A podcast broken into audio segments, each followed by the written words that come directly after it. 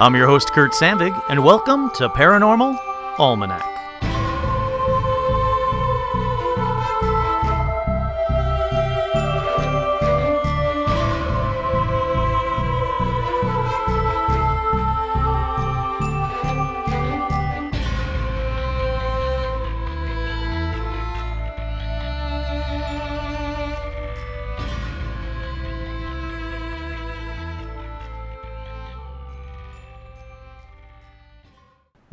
That's right, I'm your host, Kurt Sandvig, and on this week's edition of Paranormal Almanac, let's talk about nuclear sites and UFOs. But first, as always, shoutouts.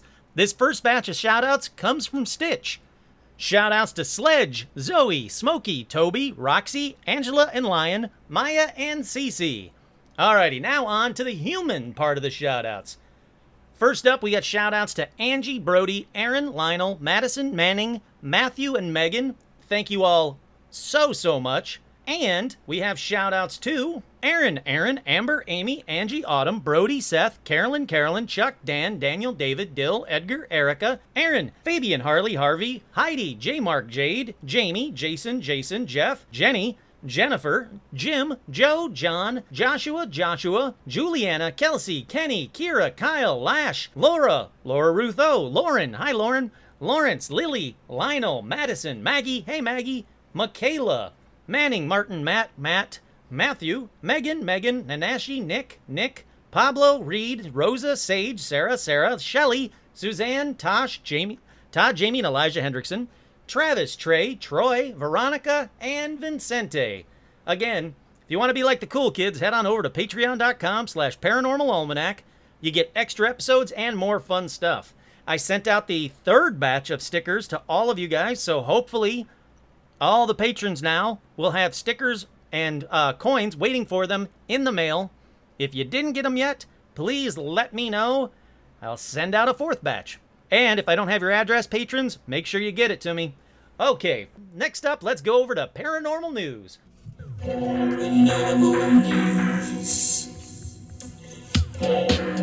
Ladies and gentlemen, this is Paranormal News.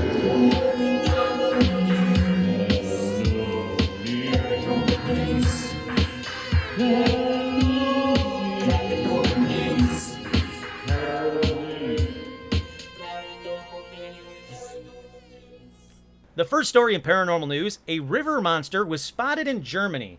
A man walking along the Elbe River in Germany was astounded when he spotted a large, snake like creature emerge from the water. Witness Torsten Kaj, Koj, I don't know, managed to snap a photo of the beast, which he described to the German media outlet as being, quote, several meters long. And I gotta say, from the looks of this photo, it really does look several meters long, but it also kind of looks like a whale tail. So I don't know if whales go in there, but something's going on. Now, according to him, the creature swam along the river a short time before disappearing beneath the surface of the water. While the unidentified aquatic anomaly was almost certainly not an ancient dinosaur that somehow survived until modern times, what it is, is a mystery. Now, they think it could be an eel, a snake, a large fish, or possibly just some debris briefly bobbed to the surface of the water as it floated down the river. It's really neat to look at. Again, I think it looks more like a whale, maybe some debris, but I have no idea what it is. Up next is an update of sorts from last week's paranormal news. More than 1 million people agree to storm Area 51, but the Air Force is definitely telling them stay home. The U.S. Air Force is aware of the Facebook event encouraging people to storm Area 51. The Nevada test site and training range provides flexible, realistic, and multidimensional battle space to test and develop tactics as well as conduct advanced training in support of the U.S. national interest. Any attempt to illegally access the area is highly discouraged. Now, there's also been a couple of pop ups very similar to Let's Storm Area 51. One of them, Let's Storm Loch Ness and Catch Nessie, but they call her a monster, so leave her alone. And the other one is Let's Storm the Bermuda Triangle and find out what's going on over there. So I like the fact that everybody's having fun with the paranormal. I like the fact that everybody's talking about UFOs right now and aliens and everything else. But again, please don't actually storm Area 51. I don't want to see any of my listeners getting shot. Okay, before I get to the next story, let's make this a good spot to stop for an ad.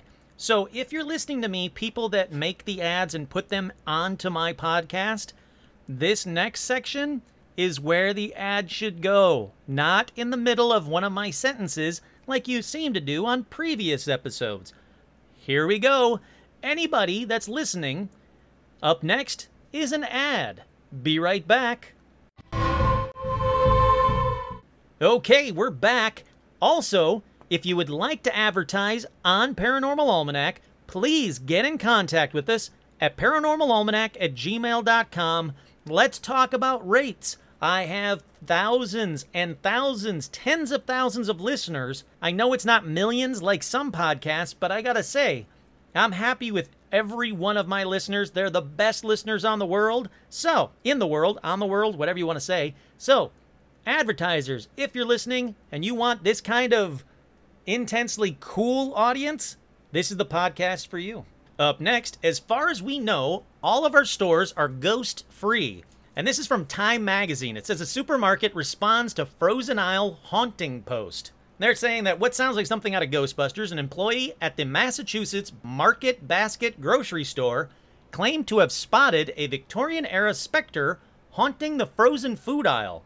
The employee, Chris- Christiana Bush, who works in the store's bakery department, posted about the ghost sighting in a local private Facebook group.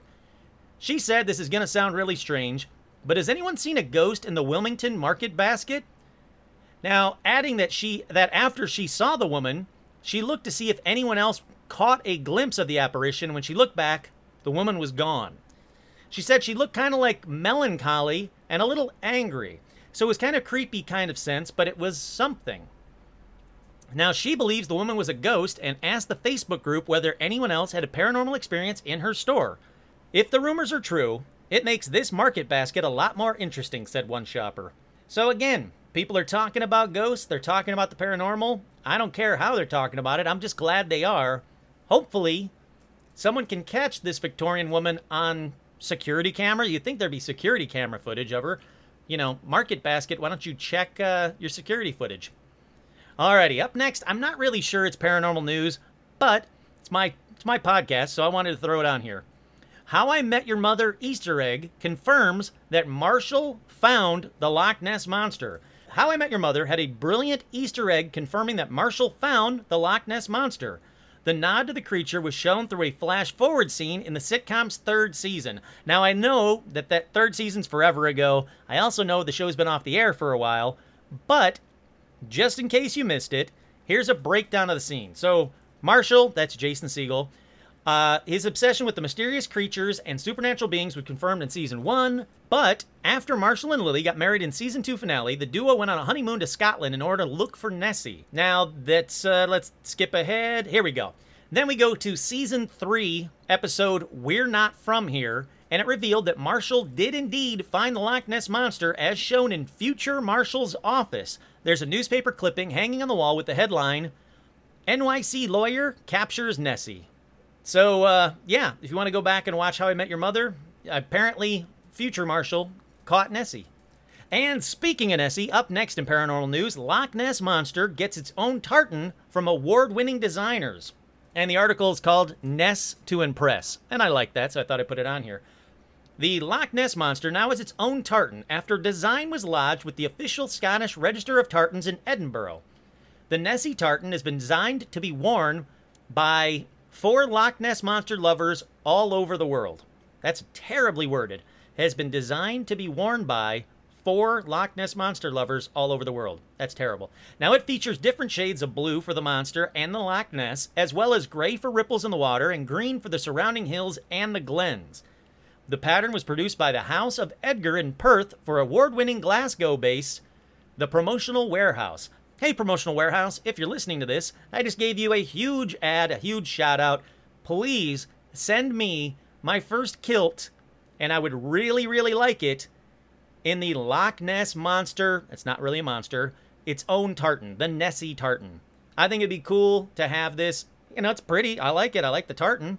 Uh, the designer Mary McLeod of House of Edgar who came up with several tartans previously, said, I love doing this one. The greens, blues, and grays represent the monster and the highlands of Scotland and the weather. The lines in the tartan, the grays, represent the ripple in the water the monster would make. It's not a monster. So again, if you're listening, Mary McLeod or anybody from that uh, that store, I gave you guys a nice little shout out. The the Glasgow-based promotional warehouse. I would love one of your kilts in the in the Nessie tartan. I think it'd be fantastic.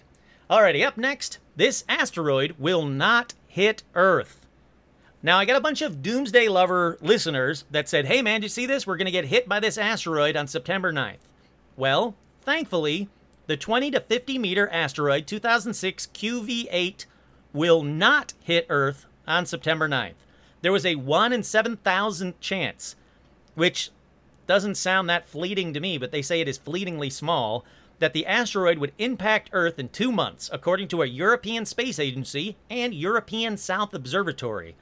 But follow up observations have once again confirmed that none of the asteroids we know are at risk of impacting the Earth. So, listeners, thank you so much for sending me this. But despite what a lot of crappy websites are saying, this asteroid is not going to hit us on September 9th, hopefully. So, sorry, you got to keep listening to me past September 9th. Up next, UFO alien abduction story commemorated by Mississippi Historical Marker. Now, the reason I wanted to add this one into this paranormal news is I just did a patron exclusive episode about Pascagoula, the UFO in Pascagoula, the abduction. So it was a it happened in Pascagoula in 1973. If you want to know more about it, it's October 11th, 1973. If you want to know more about it, well, you're going to have to become a patron because that is a patron exclusive episode. But there is an update. It's commemorated by the Mississippi Historical Marker and the spot where it happened, or supposedly happened, or maybe didn't happen. Who knows? Alrighty, that about does it for paranormal news. We've had nuclear energy since the 1940s, from nuclear bomb tests to nuclear missile sites to silos to nuclear energy, and with them, all has come something else UFO activity. That's right, since the beginning, it seems that UFOs have had an intense interest in us taking the next step for energy and destruction. Now, around the world, governments have seemingly been powerless to stop UFOs from entering restricted airspace and even more. So, for this episode, let's start at the very beginning of nuclear testing. The first test sites of Los Alamos and Sandia in New Mexico. A declassified FBI document from 1950 mentions quote unquote flying saucers measuring almost 50 feet in diameter near the Los Alamos labs. Now, it happened on December 5th, 1948. Two separate plane crews reported having seen, quote, a green ball of fire heading west to east. Now, let me pause right here. That declassified FBI document, now it specifically mentions flying saucers.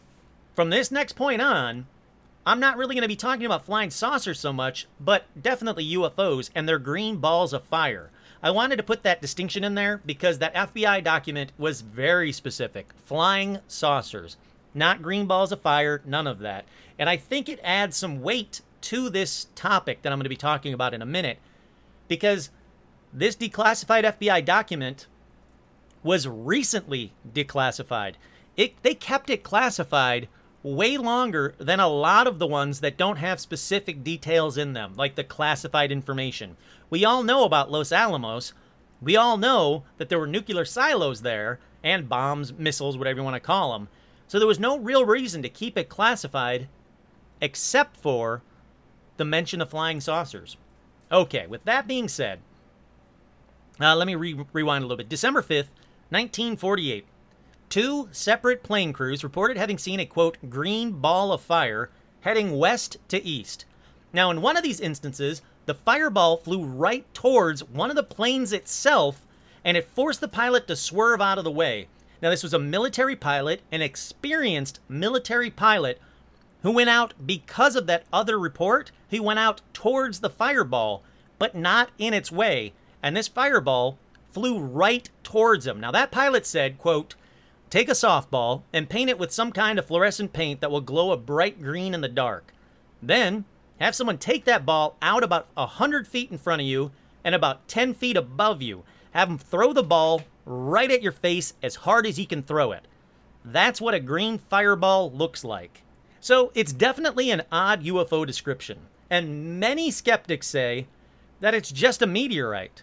But scientists, including meteor expert Dr. Lincoln LaPaz, who plotted meteor trajectories for this, well, he plotted the thing's flight path, and when they scoured the area, they found nothing.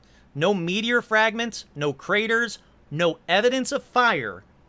But more on that debunking in a well, I, will tell him a little bit more. So, this guy had a record of finding every meteor. They gave him the trajectory, boom, he could find it on the ground. I guess the meteorite because it hit the ground. He found every meteorite that he was looking for until he started trying to figure out the trajectory of these green fireballs and just couldn't find them on the ground at all. Okay, now more debunking on that meteorite theory in a, ah, about 15 seconds or so. So, these things become so commonplace, they even had a team to monitor them at the facility. And this team reported them a lot, including sightings on December 6th, 7th, 8th, 11th, 13th, 14th, 20th, and 28th. This team that was formed just for these green fireballs had sightings on all of those dates. And here's what the team concluded from observing them repeatedly. The balls of fire descended from the heavens at a 45 degree angle, then abruptly leveled off into a gravity defying horizontal flight path. And, as La Paz would note in a letter to the district commanding officer of the United Air Force Office of Special Investigations, quote, None of the green fireballs has a train of sparks or a cloud or a dust cloud. 1. The trajectory was too flat. 2 the color was too green. And three, he couldn't locate any fragments, even though he had found the spots where they should have hit the Earth if they were meteorites. Again, this is an independent scientist. He was not being paid per meteorite found. He was independently paid to track these and locate them, and he just couldn't. Then, in the summer of 1949, Project Twinkle was created, which is one of the best names for a project from the military ever. Now, Project Twinkle was called for establishing three cinetheodolite, cinetheodolite, cinetheodolite stations near White Sands, New Mexico. Three what?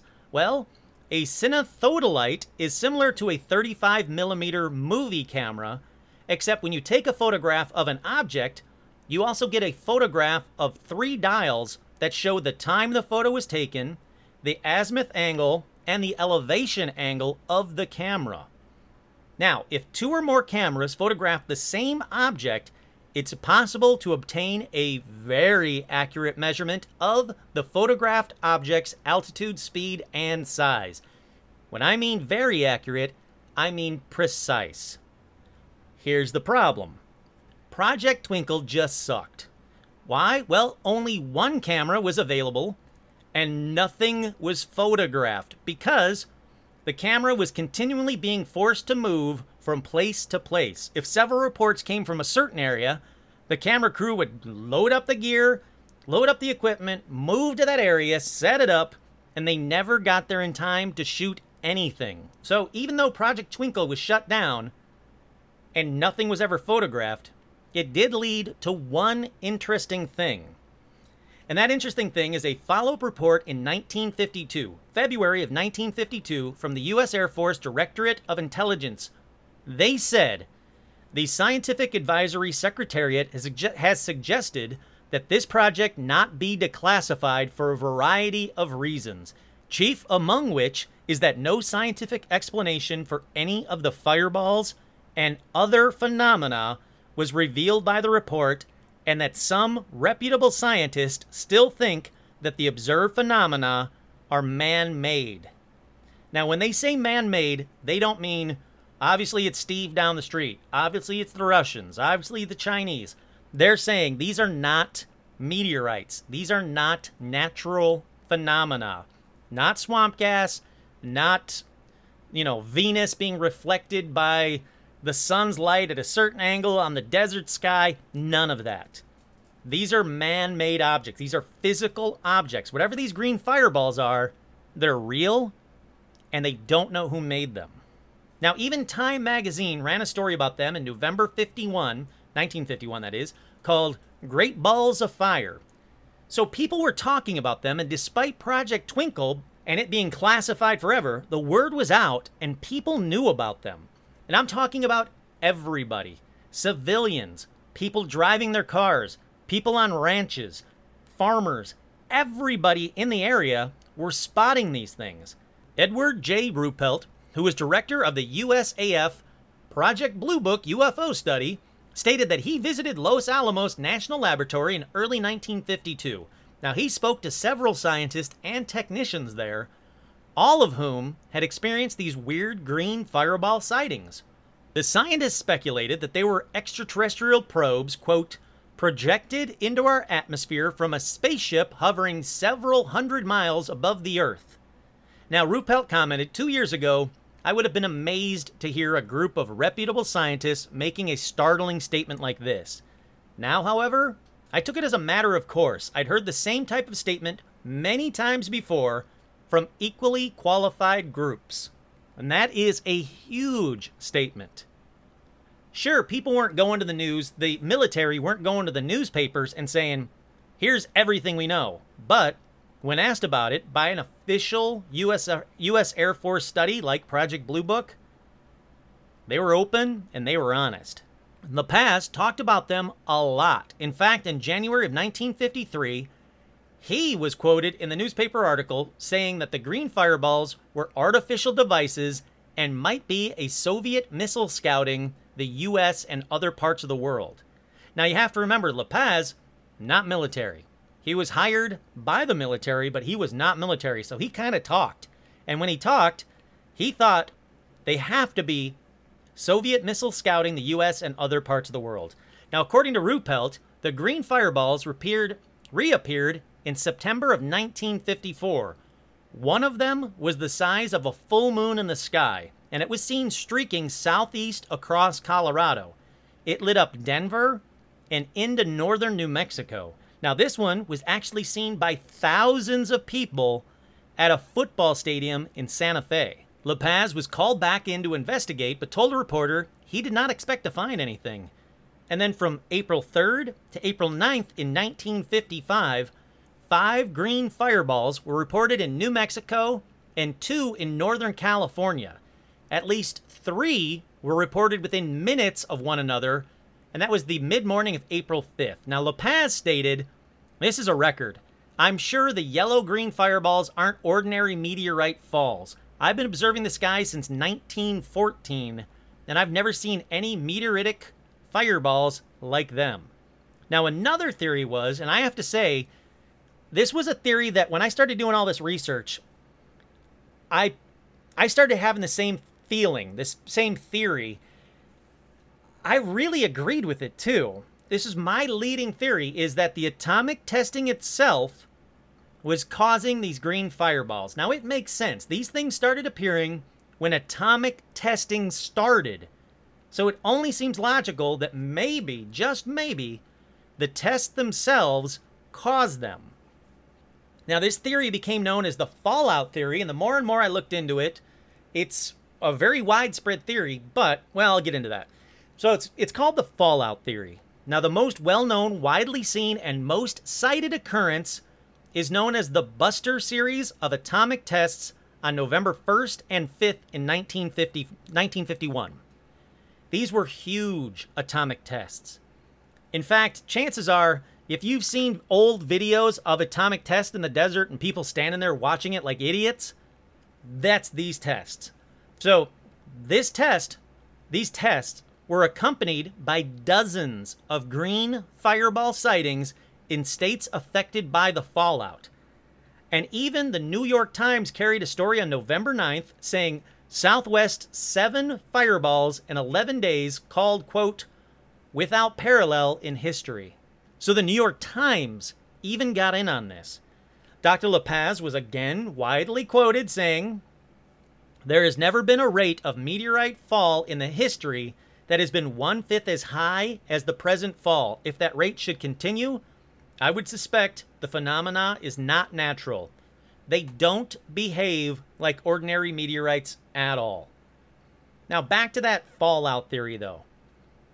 That as the fallout began, like the fallout clouds started happening, they excited, maybe, just maybe, the theory says, they excited something in the atmosphere and it created almost like a greenish ball lightning.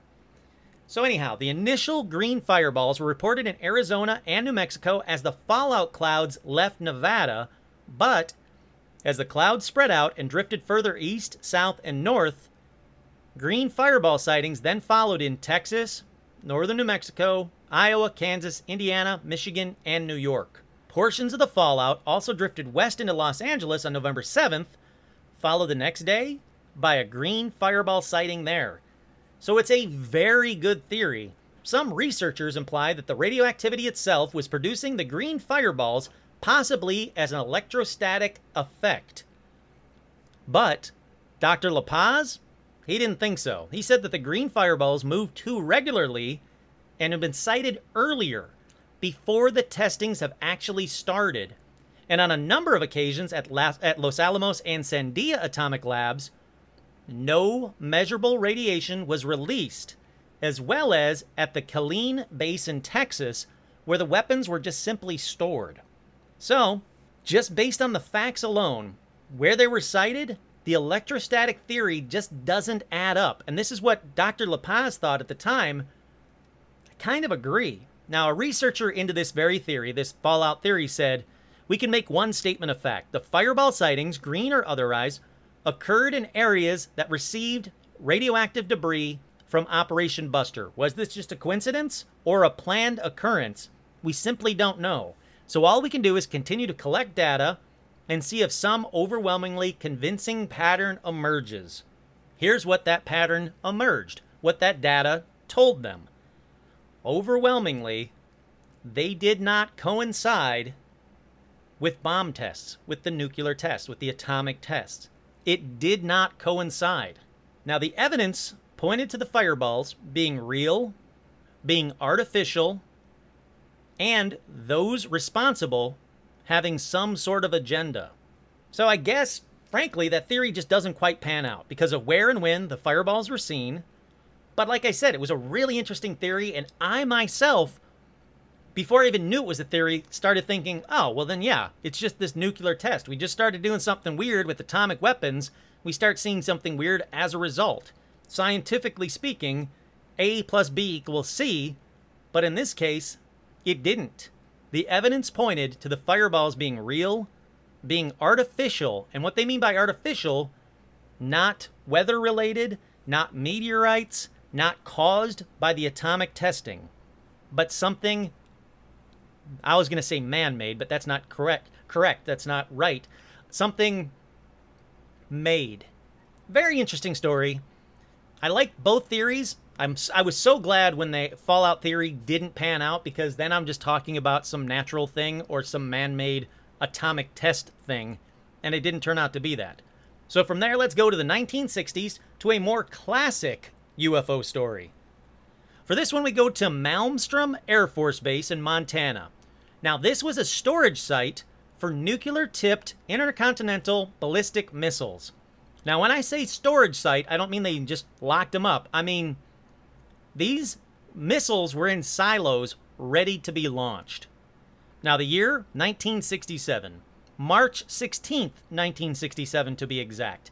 That's the date when former Air Force Captain Robert Salas said 10 of those missiles became inoperative at the same time, base security reported seeing a glowing red object. This glowing red object was about 30 feet in diameter and it was hovering over the facility. This was not a green fireball. This was something red, something glowing, and it hovered directly over the facility. Now, Salas, who commanded ICBMs as a launch officer and later worked in the aerospace industry and at the Federal Aviation Administration, he told CNN way later on the missiles began going into what is called a no go situation or unlaunchable. He said a large, saucer shaped craft at a very close distance was reported to him at the same time as numerous nuclear missile warheads were deactivated. Salas and his crew were told to keep quiet. He reported, quote, They wanted us to sign papers saying we'd never talk about this and swear we wouldn't even talk to our wives or any of the other airmen on the base. Absolutely nobody.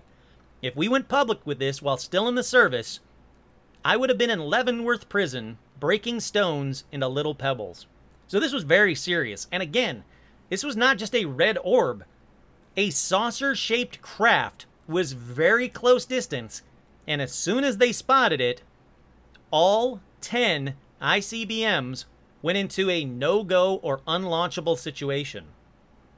Now, here's a report on that same instance from the first lieutenant. Now, fun fact I hate spelling the word lieutenant, and I guarantee I can't spell it right without autocorrect. So, anyhow, lieutenant absolutely hates spelling it.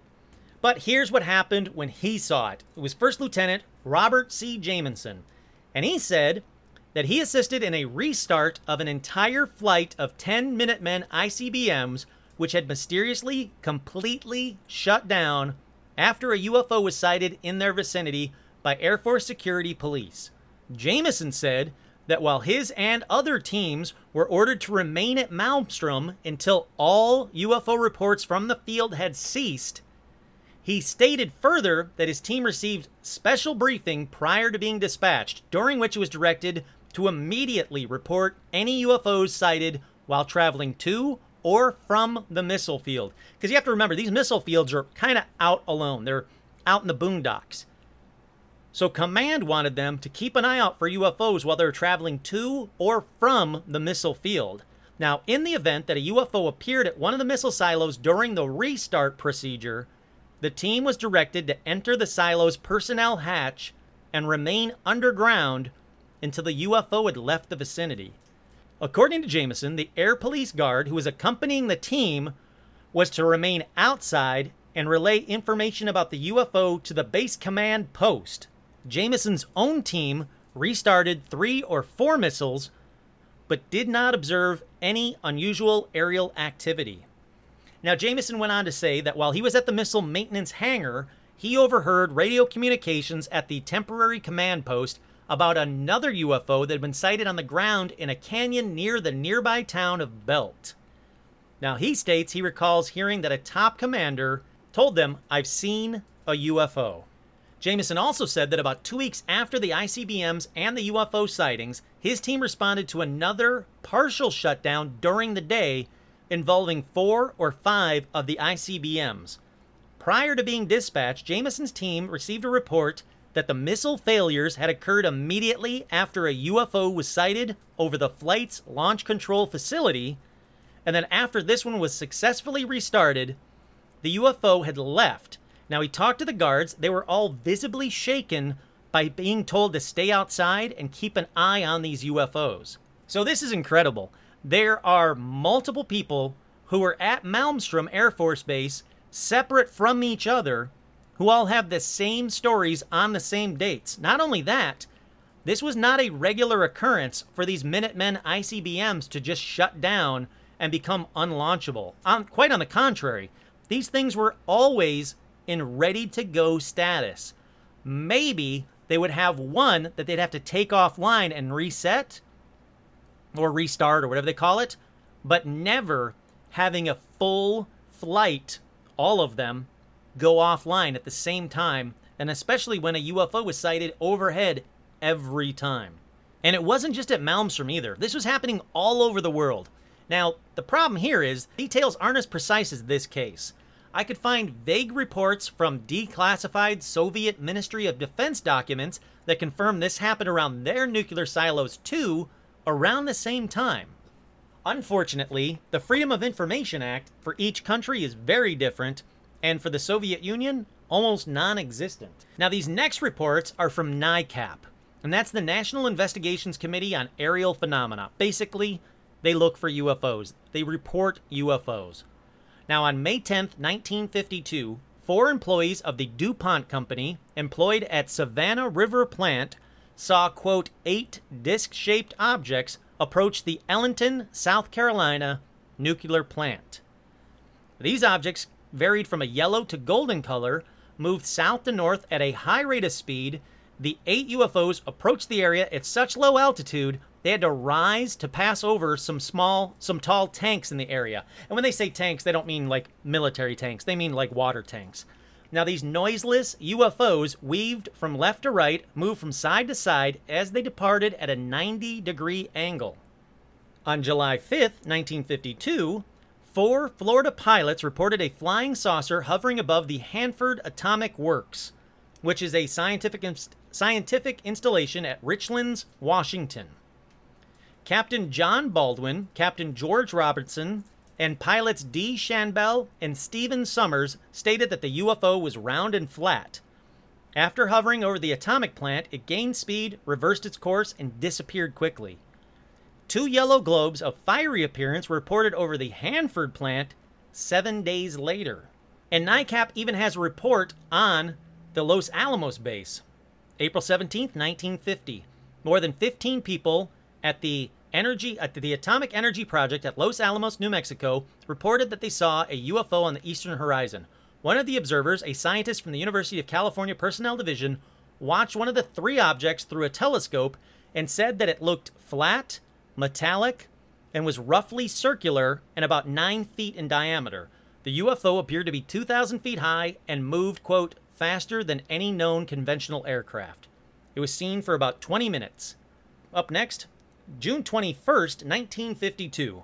Now this one is about prohibited airspace at Oak Ridge Laboratory in Tennessee at 10:58 p.m. The UFO was observed by Ground Observer Corps volunteers and was also detected by radar. So they have it on radar and they have eyes on the object. The UFO was pursued by an F 47 aircraft on combat patrol from a 10,000 to 27,000 foot altitude. So this thing chased it for a while and chased it going up, not going down. During the aerial dogfight, the UFO attempted to ram the F 47 on several, lo- several occasions before leaving the area. Now let's move to October 1965 when a aerial photography mission was flying with pilot H.T. Mayhew near the Perth Church Lake Norman crossing. Their plane was flying at thousand feet as they circled the lake near the McGuire Nuclear Station when they noticed three bright objects to their right. Now, pilot Mayhew gave his plane full throttle and they rose barely high enough to escape the UFOs, which were flying in a formation 100 feet below them. They, uh, they managed to take one photograph of three circular UFOs above Lake Norman in North Carolina. Basically, it's in North Carolina. They took a photo. I couldn't find this photo. So take that one with a huge grain of salt because they talk about this photo so clearly on NICAP, yet, where the hell are the photos? I would love to see these photos. In the late summer of 1968 at 2 a.m., a married couple reported seeing a dome topped UFO with, quote, windows and odd colored lights, yellow, blue, and red fixed together, flying near their, flying near their Lake Norman home. The UFO was about two or three car lengths wide and made a soft humming noise. A metal rod came from the bottom edge of the UFO as it moved down near the power lines, almost touching the wires as it followed the power lines. The eyewitnesses ran the rest of the way home, were badly frightened by the experience. Apparently, they lived near enough to a nuclear plant that this one was added to that list as well. Then we got uh, July or possibly August of 1972 at 9:30 p.m. Businessman Robert P. Sarton, who lives near the Lake Norman Airport and Duke Power Plant, spotted a UFO. He said the UFO came when he heard his attention came to the UFO when he heard children fishing from a nearby pier who were shouting about an object in the sky. Four other people became eyewitnesses to the UFO which was seen about four miles east of the Marshall Steam Plant near Terrell. So another nuclear plant, more UFOs. The UFO appeared to be the size of a basketball court and had a thickness one half its width. The object looked like, quote, one saucer inverted on top another and had a row of flashing windows through its middle. It had red, white, and yellow lighted windows and hovered in the area overhead for about 10 minutes before it flew sideways, then moved up and away at unbelievable speeds as it disappeared into the sky. This next one from March 1975, Lexington, South Carolina. Mr. and Mrs. Jim Richardson were driving near Lake Murray Hydroelectric Plant in the Saluda Dam when a brilliant spotlight came on and illuminated the interior of the car. they noticed the UFO looked like, quote, two pie pans put together and had a dome on top. Now, this UFO flew about 40 to 50 feet above their car, had red and blue lights on its ends, and its dome was, quote, brilliant white. The bottom of the UFO was octagonal in shape or like a stop sign. The Lake Murray area has been the scene of many UFO encounters over the years. Thank you, NICAP. If you guys haven't figured this out yet, I'm giving as many examples as possible for a very good reason. It seems that there's quite a few listeners, not quite a few, there's a few listeners who say I don't give any examples. I talk about something astounding or amazing and then don't give any examples. What the hell they're talking about, I don't know. I always try to give examples, but here you go, guys. Here is a bunch of examples. Want another one? How about this? October 27th, 1975, a UFO was reported by Staff Sergeant Danny K. Lewis near the Loring Air Force Base in Maine. The UFO began to circle the nuclear weapons storage area within 300 yards of the facility. Finally, it hovered 100 feet above the ground. The base went on high alert, and radar tracked the UFO for over 40 minutes. November 22, 1975, pilot Frank Allman Jr. and his friend were flying in a private plane near Savannah, Georgia nuclear plant. They saw a bright white UFO maneuvering in the area for four or five minutes. It made a slight wobble, then a hard turn before it flew away. Jacksonville Control Center personnel at Jacksonville, Florida, confirmed that these confirmed three UFO sightings, either by radar or visuals by pilots at the site. So again, this one has an experienced pilot. It has radar control. It has radar and other visual sightings at the exact same time all around the Georgia nuclear plant.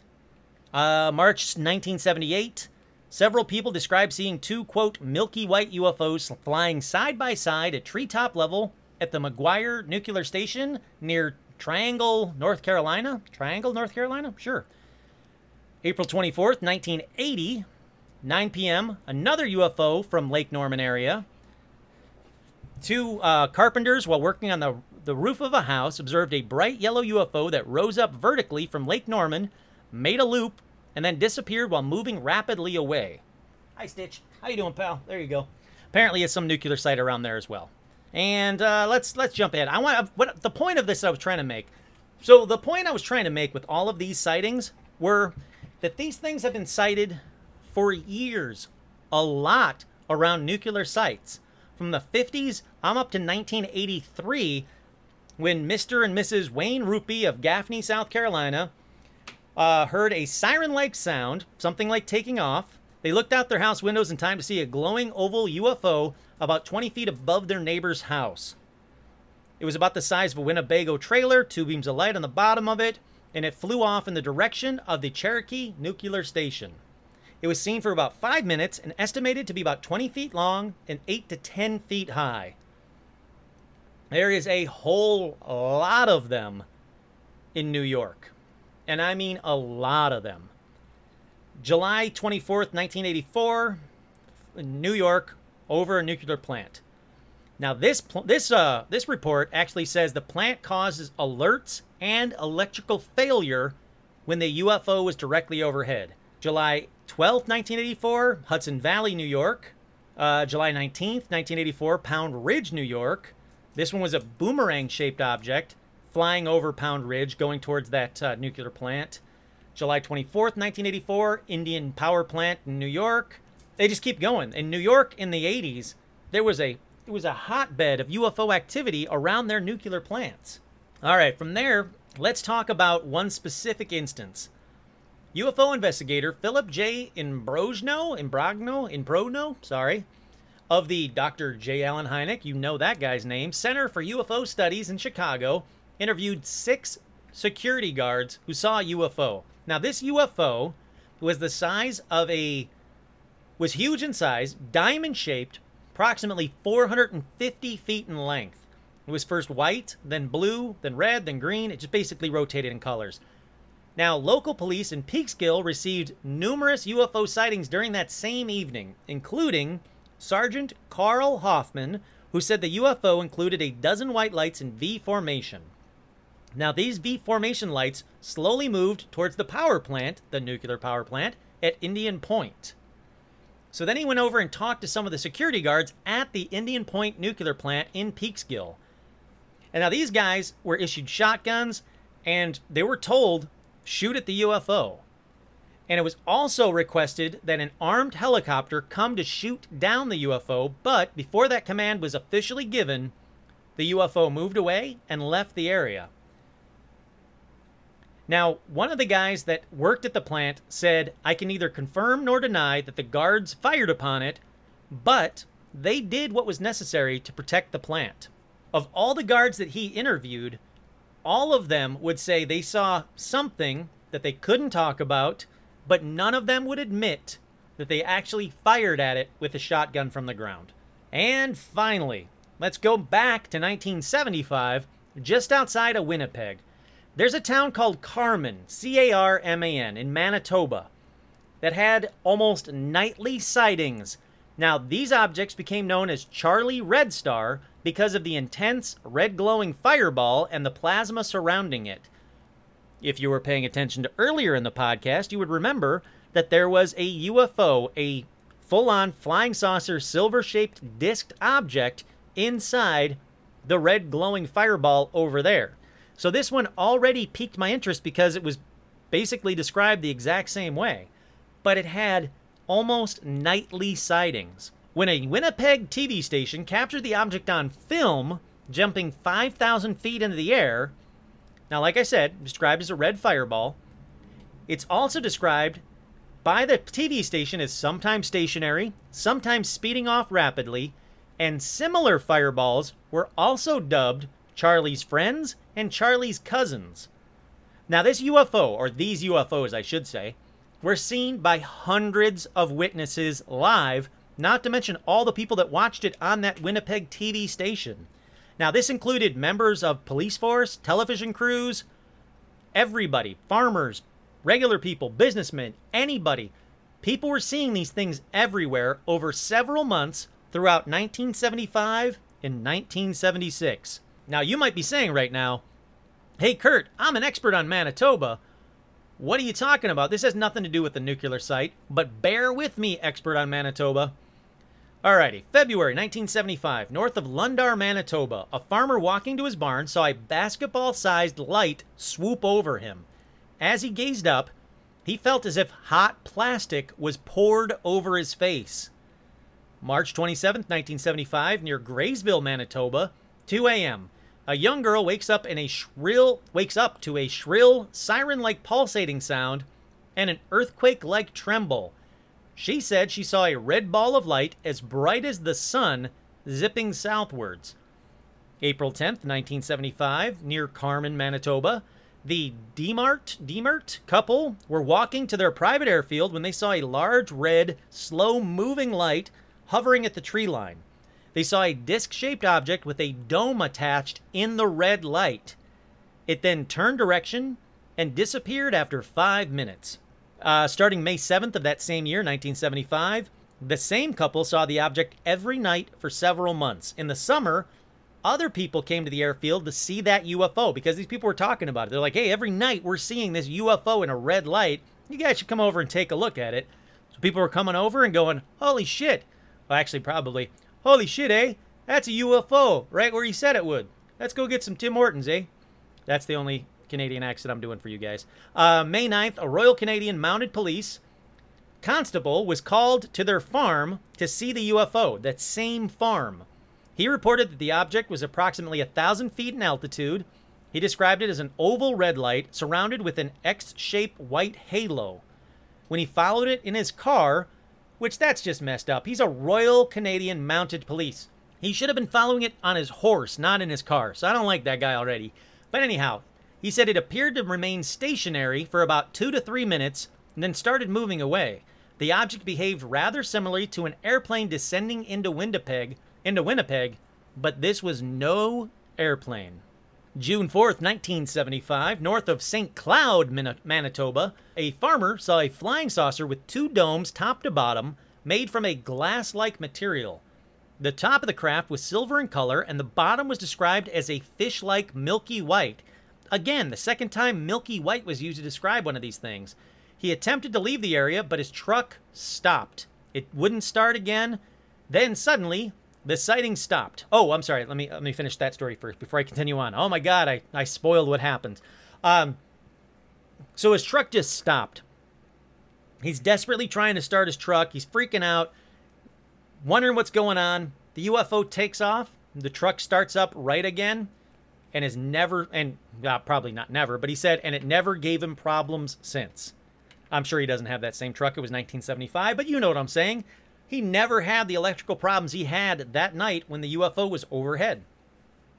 Okay, now I spoiled it. I'm sorry.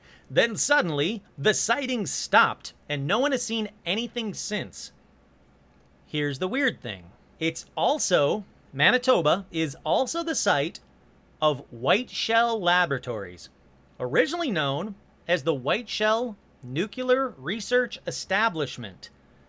It was originally built as a home for the experimental WR 1 reactor, but over time came to host a variety of experimental systems, including a slowpoke reactor, which you don't need to know any of these reactors are. They're nuclear reactors. That's all you need to know. Watch Chernobyl, they're bad news. And the underground research laboratory to study nuclear waste disposal. Here's the other odd thing about that employment at these facilities and experiments and everything done at these facilities peaked in the mid 1970s. 1975 and 1976 to be exact. Now, employment was so huge, they had about 1,300 people working at these bases, at these facilities. During the 1980s, the experiments began to wind down, and then in 2003, the decision was made to close the site completely. So, just as these experiments, these reactors, these nuclear waste studies were being done at this plant, at this Whiteshell Laboratory or Whiteshell Nuclear Research Establishment, tons of UFO sightings. Red glowing orb UFOs, milky white UFOs, silver flying saucers, for no better description as a silver flying saucer, were all seen in Manitoba, and then boom, never again. Now, like I said, I could find reports from all over the world, wherever nuclear plants or missile silos were, including several unidentified flying objects that have been spotted over nuclear power plants in France and Belgium in 2015. So it's still happening to this day, or relatively to this day. I will say, depending on where you get your information, some sites have said the media has reported that the recent ones, the 2015 sightings and, and later, are likely drones. Here's the problem. In that one from France specifically, the French government still doesn't know who they belong to, nor do they correspond with any known drone from any government or any source at all. And a director of one of the nuclear power plants in France said they had a new they had a UFO over it. He says whatever flew over his plant in October of 2014 was not a drone. This thing was a UFO. It didn't look like a drone. It looked like a classic UFO. Then, on January 3rd, 2015, a nuclear power plant in Nogent-sur-Seine, that's, that's southeast of Paris, and I'm sure I nailed that one, because, you know, I never took French in my life, but how hard could it be? Uh, they reported that two security guards saw, quote, two flying objects that did not match a drone or any known man made object. Whatever's happening with UFOs and nuclear sites, this is just the beginning of reported incidents. I whittled them down. I kind of I wanted to go through the years, decade after decade through the years from the 50s, 60s, 70s, 80s. I kind of skipped 90s, but I jumped back up to 2015, 2014 and 2015. So throughout every decade, and yes, there were some from the 90s as well. There were reports of credible witnesses seeing UFOs near nuclear silos, power plants, ICBM, military plants, everything that had to do with nuclear power. So, whatever's happening with UFOs and nuclear sites, it's just the beginning. I'm sure I'm going to have another episode about this with even more examples. And I got to say, I don't know why. I don't know what to think. Why are they getting energy from the nuclear plants? Are they monitoring us to make sure we don't blow ourselves up? That would seem to be the case in quite a few times because, like I said, ICBMs were shut down, whole fleets of them. These things weren't about to be launched or anything like that, but that is terrifying to think they can just fly over and shut down our. Maybe it's not terrifying. Maybe it's a good thing that they have the power to fly over and just shut down our ICBMs. Again, supposedly, it was done in Russia as well, in the Soviet Union back then as well.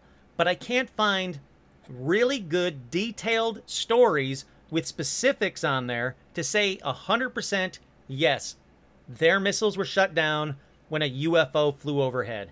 I can find a lot of sites that have no information, no dates, no people, no names, no anything really, no details at all really, but they say during the Cold War, Soviet Union missile silos were shut down when a UFO flew overhead.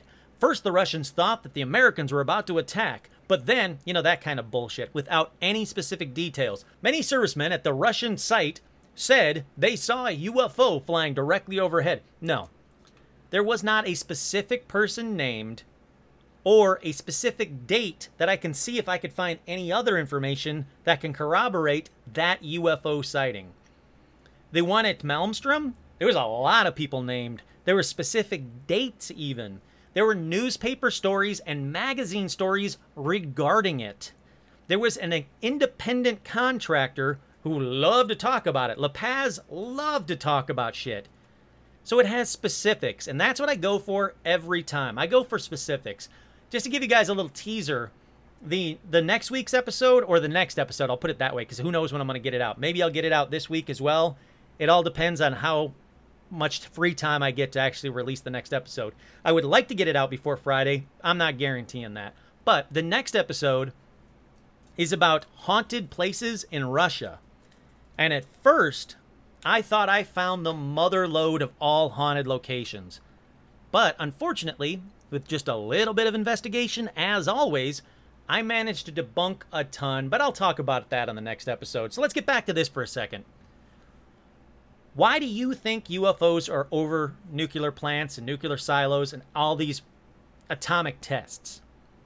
Are they getting energy from them like I said? Are they monitoring us? Why why do you think they're there? Do you think the green fireballs were just that, green fireballs from that uh, fallout theory? It didn't pan out. Experts say it doesn't correlate, but what do you think? Do you think it is just some weird anomaly offshoot of the atomic tests? Again, the experts don't seem to think so, but it's a possibility. I can't say no. I really can't. But what do you guys think?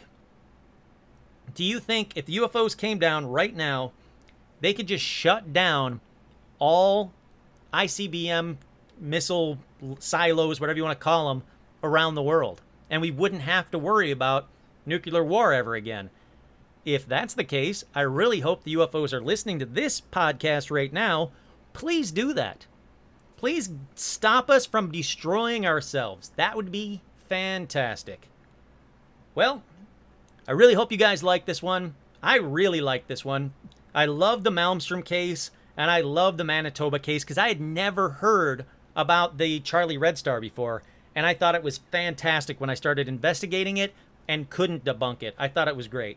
So that about does it for this episode please, if you can, make sure you like and subscribe on whatever pod, podcast platform you listen to this at. Make sure you tell your friends. That really gets the help out there, uh, gets the word out there. Rate and review it on iTunes if anybody even still uses iTunes anymore. But if you do, please rate and review this one. I can always use it. Rate and review this one on Facebook. Get just help me get the word out. Any little bit that you guys think, well, what? Who cares what I do? Trust me, it helps. You guys sharing the stupid photos and stuff that I put on uh, on the Facebook and the Instagram, that gets the word out. Any little thing that you guys can do to help get the word out, I greatly appreciate it. I cannot thank you guys enough. Once again, I'm your host, Kurt Sandvig. This has been another edition of Paranormal Almanac.